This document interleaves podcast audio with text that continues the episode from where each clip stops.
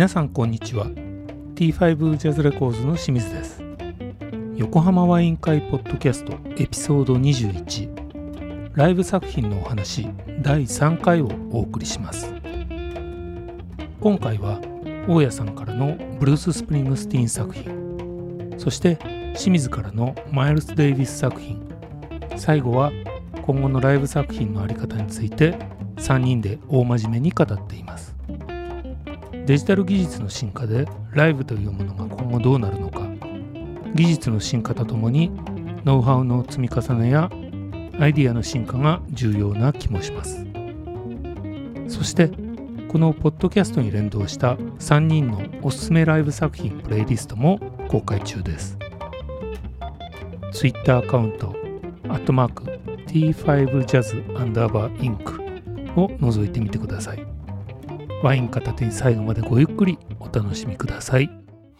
あの海賊版対策云々っていうのがあったじゃないですか、うん、さっき話してたやつ、うんうん、まああの話ってでもちょうど多分清水さんの話が出た頃の時期に例えば「グレートフル・デッド」なんかはそのもっと前から録音コーナーがあって勝手に全員で録音見に来た人が録音できてそれ勝手にやってるっていうのがねやってたんですよね。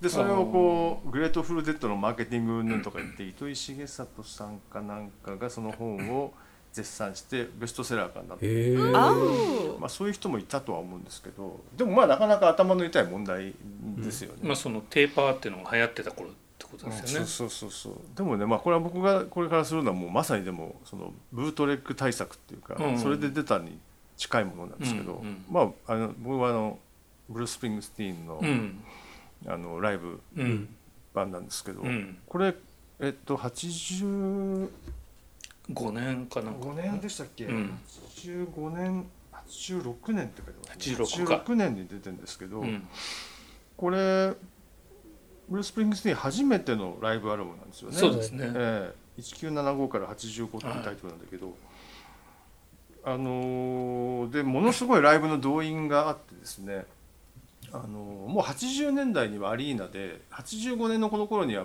ボーイン先生が大ヒットしてたんでもう全てスタジアムなんですよね。うん、そうですねでライブの定評はものすごく高くてチケットはもうずっと取れない取れないって言われたアーティストなんですけど、うん、1枚もライブアルバム出てなくて、うん、もう山のように海賊版っていうのがあって いわゆる海賊版の名盤みたいのがあるんですよ。このツアーのここがいいぞみたいなもう誰が流したのか知らないけど。で僕もその僕割と好きだったんででいつかライブ版出ないかな出ないかなとか思ってて一回あのテレビの特番かなんかあった時に BBC かなんかが撮ってるやつがあって、うん、それがね80年78年とか80年ぐらいのライブでそれもものすごく良かったんですよね。でこうやってしっかり音源取ってんだったら、出しゃいいのにとか思ってたんだけど、全然出なくて。うんそれで待ちに待ったところでやっと出てきたのがそのブルース・ピンクスのライブ。いくつだっけ？1975から1985ってやつなのかな、うん、これはね僕は非常にもう感動しまして。何が感動したかっていうとやっぱりロックロールなんで基本が。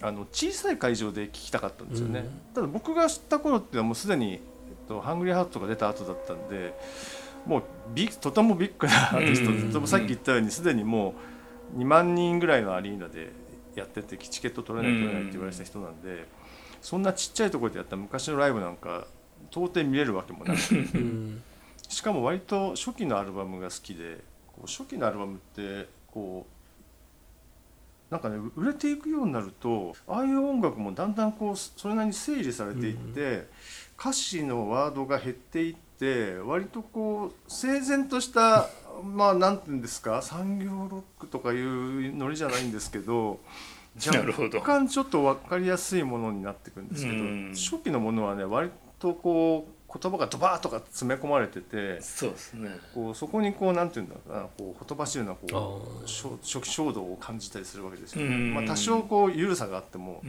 勢いで乗り切れちゃうぞみたいなのがやっぱ若い時はあるわけで。そういうのをね聞いてみたくてしょうがなくてそれが聞けたのがその BBC でやったライブだったんですよ。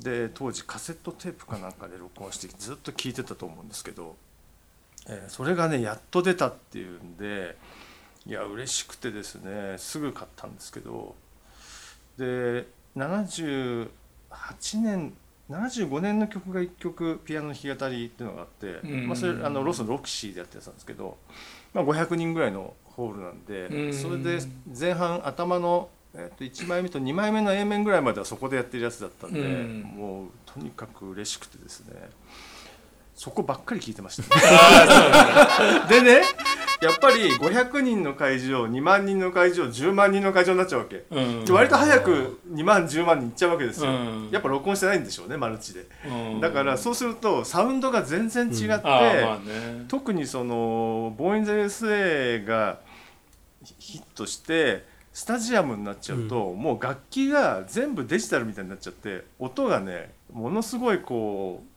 なんて言ったらいいんだろうな、まあ、僕的にはこうつまらないデジタルサウンドを例えば、えっと、オルガンがシンセみたいになっちゃったり。うん。ああのエコーあのボーカルのリバーブなんかも全部デジタルリバーブみたいになってきてて、うん。そういうのがねすごくこうあーこうやってなんとなく個人的にはね大雑把になってくんだな みたいな。あやっぱり会場が大きいと大雑把になるのかなみたいな感じがすごくこうーうん。うんなんかねこう嬉しいんだけど寂しいなっていうのを感じたこうボックスセットだったんですけどね。なるほどね。ええ。いやでも、まあ、本当にねさ初期のやつの入ってるところはよく聞いたんですけどでももしかしたら割と意図的にそうやって作ってんのかなっていう感じもあるんですけどね作品としてね。ううん。んあとねあの作品で清水さんがちょっとさっきメッセージメッセージに入れてくれたやつのうん。続きみたいになるんですけど、うん。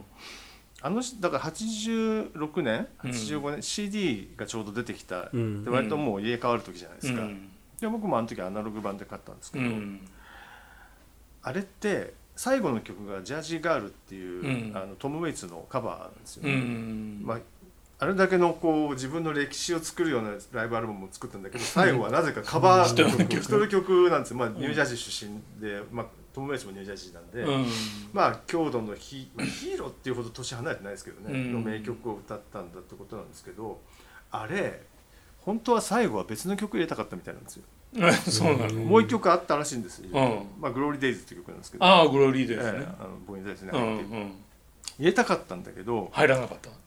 あれねそれ入れちゃうと CD3 枚組にならないからやめてくれって言われたらしいんですよ。ああー。CD には収まりきれないからやめてくれって言われて入んなかったんだってあってそいうのを聞いた時にそれってありなんですか？っていうねえーレコードだと入ったけどってこと？レコードだと入ったんまあ割り割りかまあレコードが同じような割り方になったのかどうかは分かんないですけど、えあそれ CD はとにかく3枚にしてくれって言われたらしくてー。そうすると入んないってえー。で落とされたって話で。それはありなんでしょうかって今でもねうん非常に疑問に残ってるそれは何？あの事実なんですか？それね事実なんじゃない？わかんないですけど、あの当時の当時じゃないかなインタビューインタとかビューで見ましたね。あそうなんだ。ええ。えへえっていう大人の事情だよなっていう、だったらなんか今のねデジタル配信でそれもそ入れてね入れて出せやったらばいいのねうんね。もうこれはこれでカンパあのカンパケってことになっちゃったんですかねコンプリート版コンプリート版なのかなまあ結構そういう作品ありますよね。なんうかん CD の制約がなくなって配信になってボートラ入れて出すみたいなね。ねただこれ要するにそう寄せ集めじゃないですか、うん。寄せ集めだとどこまで寄せ集めるかってなかなか難しいことになりますよね。うんまあまあまあ。確かに。そうですねとはいえね僕も当時は全然意識しないで聞いてたんであれなんですけど会場4つぐらいなんだよね。で年代ももあそうでうすよね1曲目はあのもう78年だったか75年だったかな？で75年で1箇所でそれ1曲なんですけどその後78年でロキシーのバージョンが割とダドダドって入ってて、うん。その後、えっとアリーナが、えっと、ニュージャージーの僕も行ったことがあるメドランズアリーナっていう今のジャイアントスタジアムって言わないのか、うん。エムネットなんとかってところでやったやつ。あとはなあとまあ23箇所。うん。大体で決まってんですよね、だからやっぱマルチ回ってってるところのライブなんだなとかね。ああでもなんか僕久しぶりにあれボックス開いてうん。ライナーノーツというかねええ。あのクレジットとか見たけどものすごい数でしたよね。ん？会コンサートのこのなんか記録してある。ああコンサート記録はね。うん。まあ記録は記録でそうなんですけどあの日本語のライナーでしょ、そうそうそうそう、ええ。あれはなんかあでもあれはここでやったっていうだけで。ここでやりましたってだけで。そこで録音全部やってるわけではないんですかねうん、あれは日本公演も入ってね、全部回してんのかなとうん、あれはたまたま回何かの理由で回してたところしかもマルチが回ってたところのものみたいですね、あそうなんだ。でも、うん。今あのそれこそえっと配信サイトで昔のライブをどんどんどんどん出してんだよね、ああそうなんですか。うん。しかも DSD とかマえジですか。ー。えだからそれは一体どうやってんだろうなっていうのは 確かでもねミックス、まあ、もちろんマスタリングはしてるんですけどミックスしてんのかな？どれどんなマルチで回ってんのかなっていうのはね、ちょっちゃんと調べてはないんですけど、えー今ねどんどん何年のどこそこの入りました、えー。何年どこそこ入り出しましたみたいな結構回してたってことではないんですか？結構回してたんでしょううね、ん。でもすごいお金かかりますけどね。うんでもなんかだってマイルスもね昔ほぼ全部回してたっていう、うん。でもあれでしょ？通ちゃんでしょ？うん。あマルチで？へそう。えそれはすごいですね、うん、いやだからやっぱりコロンビアがねお金持ってたっていうことなんじゃないかなと思って。あーそうですよね。うんでもあれスプリングスのやつはレコード会社じゃないんだよね。だから今やってるのね。あ違うんですか、うん。自分のカンパニーなんだよね、だからえ？あのソソニーじゃないんですよ。あそうなんですか、ええ。だからあそうなんだ。そう。それは分かんない。もしかしたらて例えばコロンビアからね、テープ借りてんのかもしれない自分たちでうん。ソニーはやんないからみたいな感じで、やってんのそういう可能性もありますよね、うん。あのもうモバイルフィデリティモービルフィデリティルフィデリティ。あー。みたいにねアナログ版ね出してるみたいに、ああいうこう時代がこうガーって割とコンパクトにこうダドドって並んでるとまあ分かりやすくていいなっちゃいいですけど、いやーなんかでも今日 大家さんのあのコメント見て久しぶりに聞いてちょっと感動しました。ね僕もまあ実は久しぶりに聞いたんですけどちなみにこれ86年リリースで大家さん当時おいくつだったんですか？僕はだから21 65年大学生ぐらいです。大学生ぐらいか。あー。20ですよね。僕もええバイト代でで買った気がします。高かったですよね。1万円以上です。1万円ぐらい8000いくらかな。8000円ぐらいだった気がするんだよね。そうですね。うん。5枚組でね。うん。レコード。高かったすごく。今当時の。いやー高いですよね。大学生で。ものすごい思い切って買ったよね。CD っていうかレコードっていうか。ええレコードを買って、うん。僕シャワリでちょっと2割引きぐらいで買いました いやー初めの頭の12枚よく聞いたな、けど そうなんですよね。やっぱ最初の方よく聞いちゃうんですよねどうしてもね。そうですね。さすがに5枚組ってなるとね。うん。間にねあの、えっと、いわゆるフォークソングをやってる面とかがあってそこはあんまり聞いた、聞いてなかったですね、えそうです。えカバーとやってるとことかね。うん。まあ一番ブルースが人気あった時代ですもんね。そうですね、うん。ええまあ、定番の MC とかもちゃんと入ってるんでね。長いんでちょっと英語が分かんないとしょうがないから日本の間のせいもしかないんだけそうどですね。うん。まあなかなかあれ読むとねいやーなんか青春ですね。青春ね。ブルース・スプリングスティーンのコンサートは行ったことあります？あありますよ。僕あのーああるんですか？うんニュージャージーまで見に行ったことあります。へえええ。マジで？それでも随分最近ですよ。随分最近じゃないけど90年ぐらいかな？音響ハウス入ってなんか新聞広告を僕の上司が持ってきてなんかツアーがあったんですよ、うん。ツアーがあるよとかう言って、ん。や休みあるから行ってくればって言われたんでじゃあニューヨーク行ったことないから行ってきます。え マジで？えあそう。そうなんです。よ、すごいですね。ブルースだってうん。来日公演とかねほとんど見られなかったじゃないですか。うん、そうですね。来日公演はね僕あのボイン先生ツアーは見てないんですよ。ねなんかねよ用事があって見見れなかったあのーうん。だってほらあのアリーナ席のね最前列が何列か関係者席なのかなんか知らないけどガラ空きで チケット取れないのにあのガラ空きは何なんだって結構当時話題になったのすごいよく覚えてますよ、えー誰も座ってないし誰も盛り上がってないみたいな。えー。なんかその時にあの京都産業文化体育館みたいなところで一回やったあそうなんですか。やったらしくて関西で。すごく見たかったんですけど、ね、あー。2000人そこは2000人ぐらいのところなんで あまあロッークンロールはそんなもんだろうっていう感じもあるんで 見たかったなと思って。あとソロを見ましたね。とフォーラムのこけら落としかなんかで。へえ弾き語りだったと思うんですけど、あそんなのがあったんですか。ええええうん見ましたねニュージャージー行った時はね、えっと、バンドが変わっててピーター・バラカンの弟とかがギター弾いてましたね、何それ？ええ。でそう。でその時イ全然ーストリートバンドじゃないってこと？ないんですよ。全然ライブ良くなくて。でその後ニューヨークで見たビターエンドっていうライブハウスで見たうん。女性のライブがめっちゃ良かったんだけど、うん。誰だか分かんなかった。あそう。そう一人でいたんでね、ま、周りの人に聞く勇気もなくめっちゃ盛り上がってんで周りが。なるほど。えーでそこ慌てて外出て、ね、こう看板を見ようと思ったらすでに明日明日のになってるあーありがち。そう。そこねそういえばね全然その普通のライブハウスなんですよ。白人の、うん。えっと、双方にあったのかなあれ、でまあいろんな人がボブ・ディランが出ましたとかいろんなこと書いてあるんですね、でまあ大体こう白人のそういうシンガーソングライターが出ましたみたいなことがあって翌日はドアーズナイトですみたいなことがあってそのドアーズのそっくりさんみたいなのが出るような。あで当時ね「セーブ・ザ・ビター・エンド」っていうそのおか維持が難しかったらしくてそれもうつぶ潰れそうだったのかな。だからうん。寄付してくださいみたいな T シャツ売っててうんライブ良かったんで買って行ったりしたんですけど、うん。後々気づいたんですけどあのーダニー・ハサウェイのうんライブあるじゃないですか、うん。あれ片面がすビターヘンズでやってんだよね。あそうなんだ。へ A, え A 面サルバドールでやってて。あれ A 面 B 面で違違うんですよ、俺ねそれもねあんまり知らなかったんです僕もそれ全然知らなかった。全然知らなくて。僕も普通に聞いてたな。そう実は言うとねあんまり意識したことなくて場所のことをでつい最近ねそのステレオ誌でライブ版特集っていうのがあってそのダニー・ハサウェイのやつ。まあドニー・ハサウェイって書いてあるんですけど、うん。まあ、ピーター・バラカーさんが言ってたんで、あのーそれ見たら A 面と B 面で場所が違うんだよねって。で両方とも黒人がやるようなとこじゃないからとか書いてあって。あ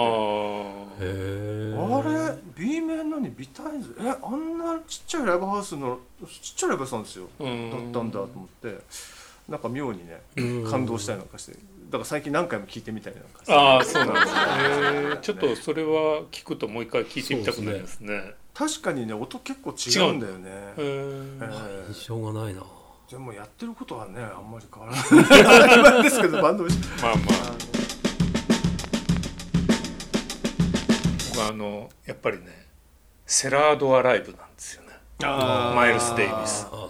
あすごいですよね。コンプリート。あセラドはねコンプリート版たまたま僕があのマイルス担当になってまあボックスセット何枚かやったんですけどあのセラードアが出た時の衝撃たるやあのライブイーブルのうん。元ネタが全部ばらされるんだっていうのがね すげえなと思って。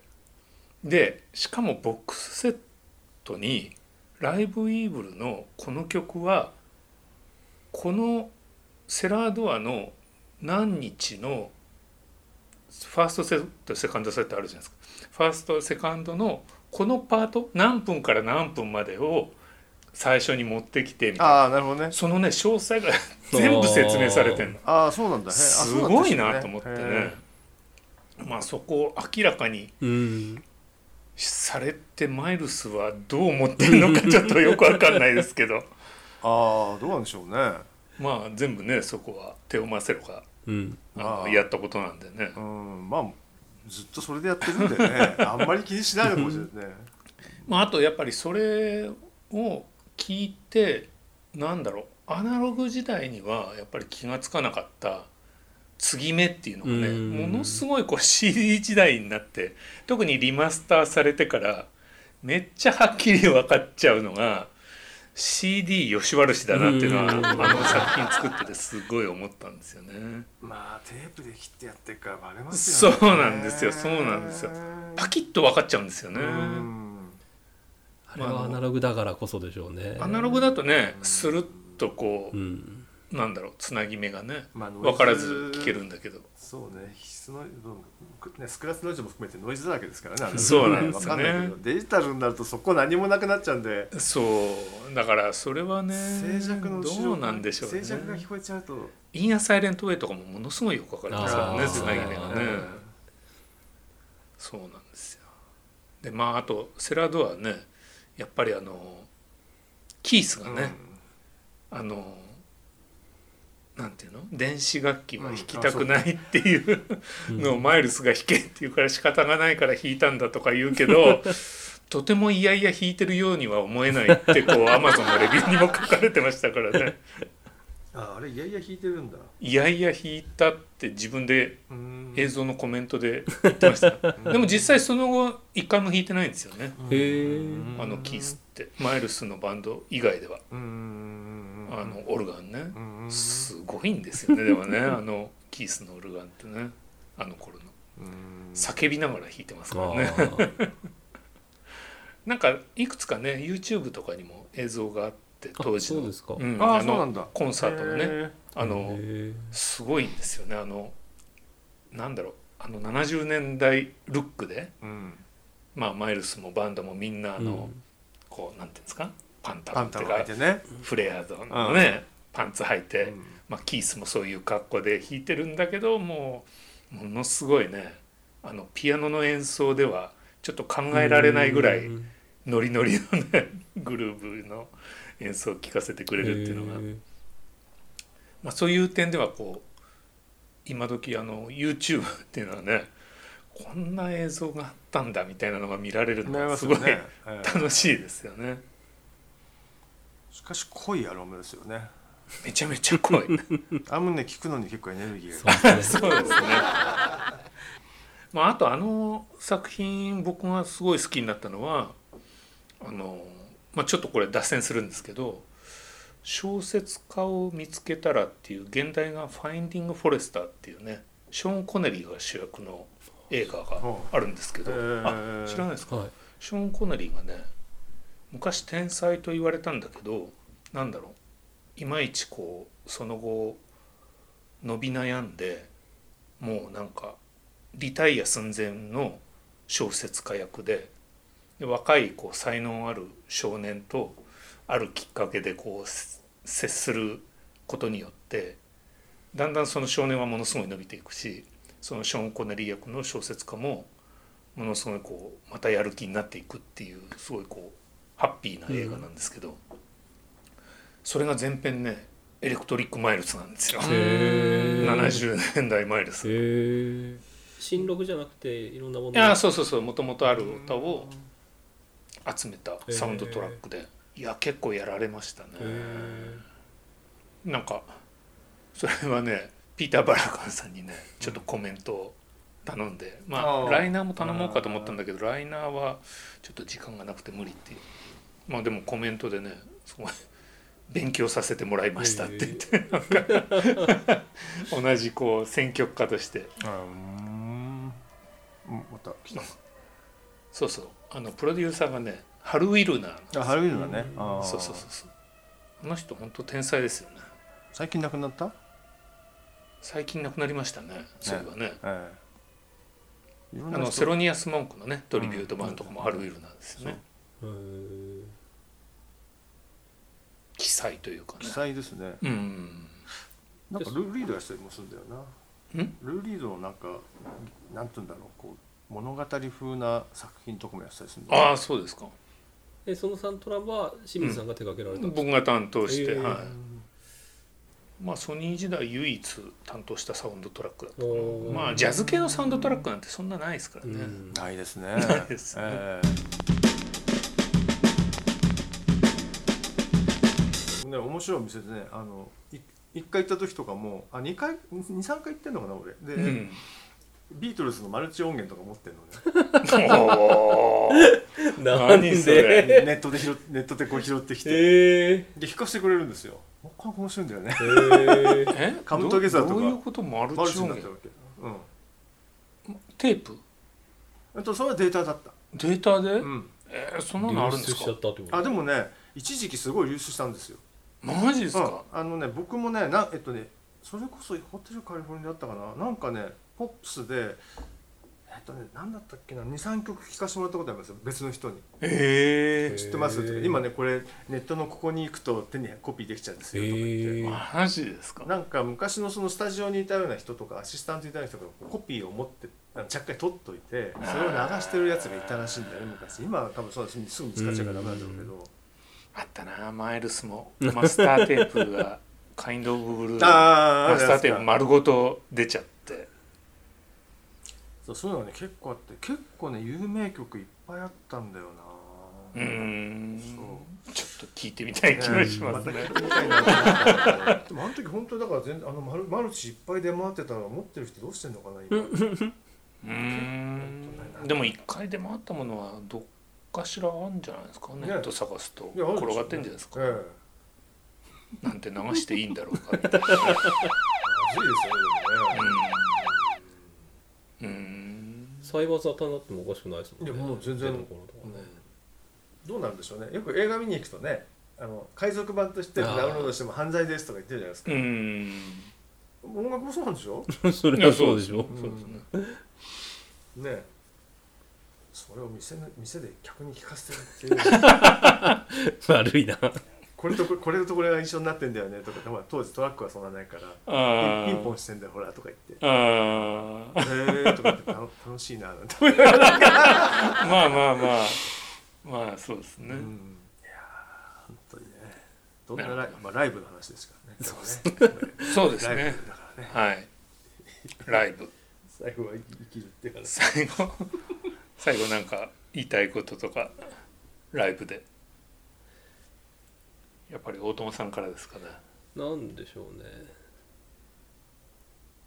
まあでも変わらないね。そさっき一番最初におっしゃった1920年代からあるフォーマットではありつつなんか新しいことも今しようとしてるじゃないですか。テクノロジーと絡めて、えーうんメタバースの空間使ってそれをリアル配信してみたいなこととかなんか聴覚映像における体験みたいなものが今私たちよりずっと若い世代10代20代の子たちはこれから変わってくるのかなとはうん思うんですよね。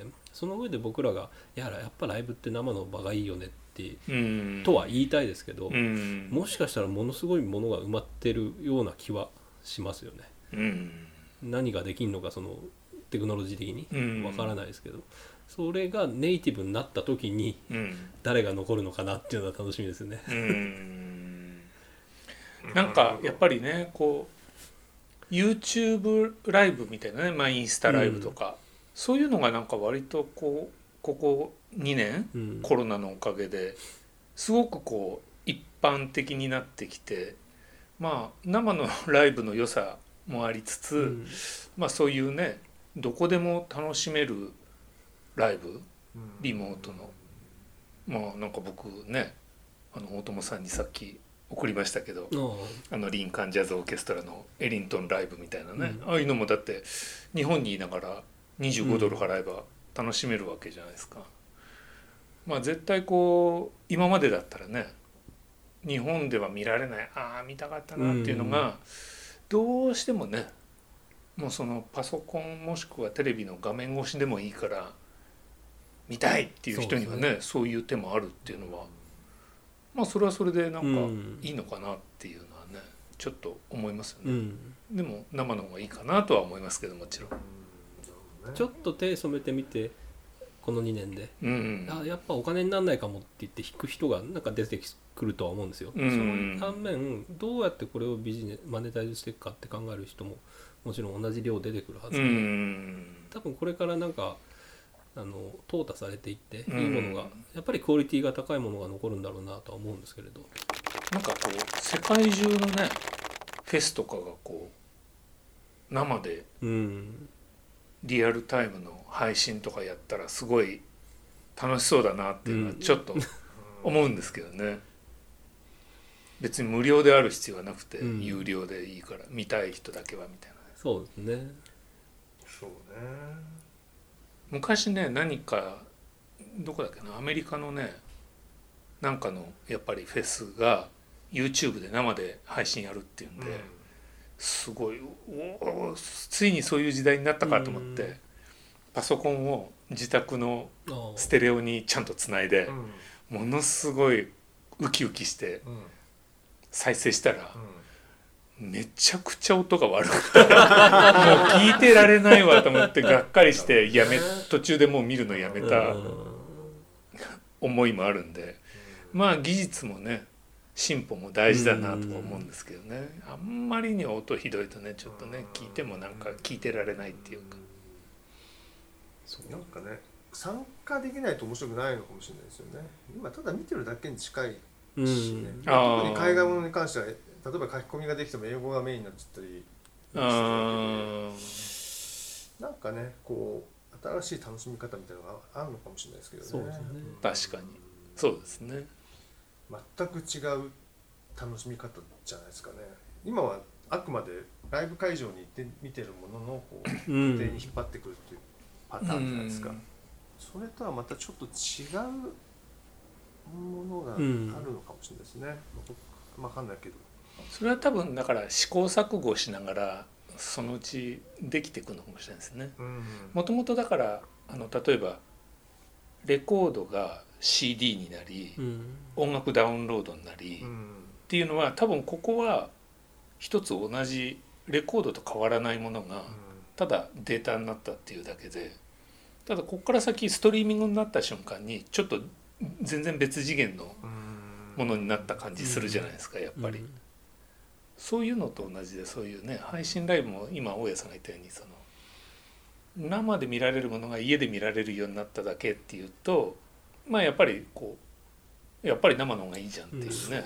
それがもうちょっとちょっと別次元に行くとうんなんかあなんだこっちの方がいいやむしろ生よりいいかもしれないって思うようなスタイルができるかもしれないですよね。ね、生をその生をそのままこう体験するんだったらやっぱ VR とか AR になっちゃうんだろうなとは思うんですよね、ううん。例えばそういうものでこうスステージにステージまで乗っかれちゃってもそこにいる人たちでわーって盛り上がったらもしかしたらすごい楽しいかもしれないし、ある程度の場所で人が集まって全員ゴールしてやってるのかもしれないけど すごい怖いでしょ。怖い。怖い。あステージ乗れちゃうんだじゃあうんライブライブ行くより楽しいじゃんみたいな、うんまあもちろんアーティストが相手してくれるかどうかちょっとそこまでできるのかわかんないけど、なんかそういうのかなとかは思うんですけどまたそれともちょっと違うなんかうね、んことがあるような気がするんですけどね。そうなんですね。まあそこはこう技術の進歩とねそうですよあね。のアイディアとそういうのがこう積み重なっていってようやく実現するものだと思うんで。そうですね。うん。まあ個人的にはね、やっぱりねライブは生だっていうことに結構おおじさんはなるんで、コロナ前にね、こ年に一回で自分のイベントやろうと思ってたのが結局コロナでできなくなっちゃった。うん。まあそれの立て直しをやらないといけないなっていうね。おもう結局まあ僕はねそういう年年お年頃なんで。ーうんイベントっていうのはどういうイベントをやろうと思ってたの。なんかね箱版にしてね、あのー箱版1個作ってそれで3時間ぐらいのイベントでアーティストあー。ジャンル関わらずジャンルバンドはもうジャンルドカンっていろんなジャンル突っ込んじゃってバンド作って。で歌手歌手なのかパフォーマーなのか入れてやろうかなと思ってたんですよ、ええ。もうアーティストの説得も終わってスタッフも組んでバンドもほとんど組んであったんですけどね いや今再始動の時でしょ。今ね再始動するの大変なんですよこれが。こうなっちゃうとね。もう資本があるとこだったらねできますけどね。そう。でもまあそのアーティストのねモチベーションもねちょっといろいろね。やる気と。貯金もなくなっちゃったしな。ここはピーでお願いします。ね そうですね。まあ国の支援金でもぜひ活用して。活用してね、うん、お願いしますって感じでね。文化庁さん。経産省かな、計算しようかね はい。じゃあまあ今日はそんなところですかね、ね。ありがとうございますありがとうございました。また。引き続きよろしくお願いします、お疲れ様でした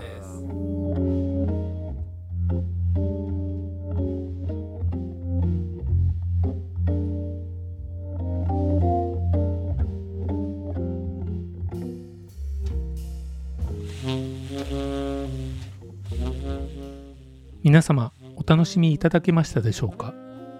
次回は新エピソードとなります。ぜひお聴きください。T5 ジャズレコーズがお送りしました。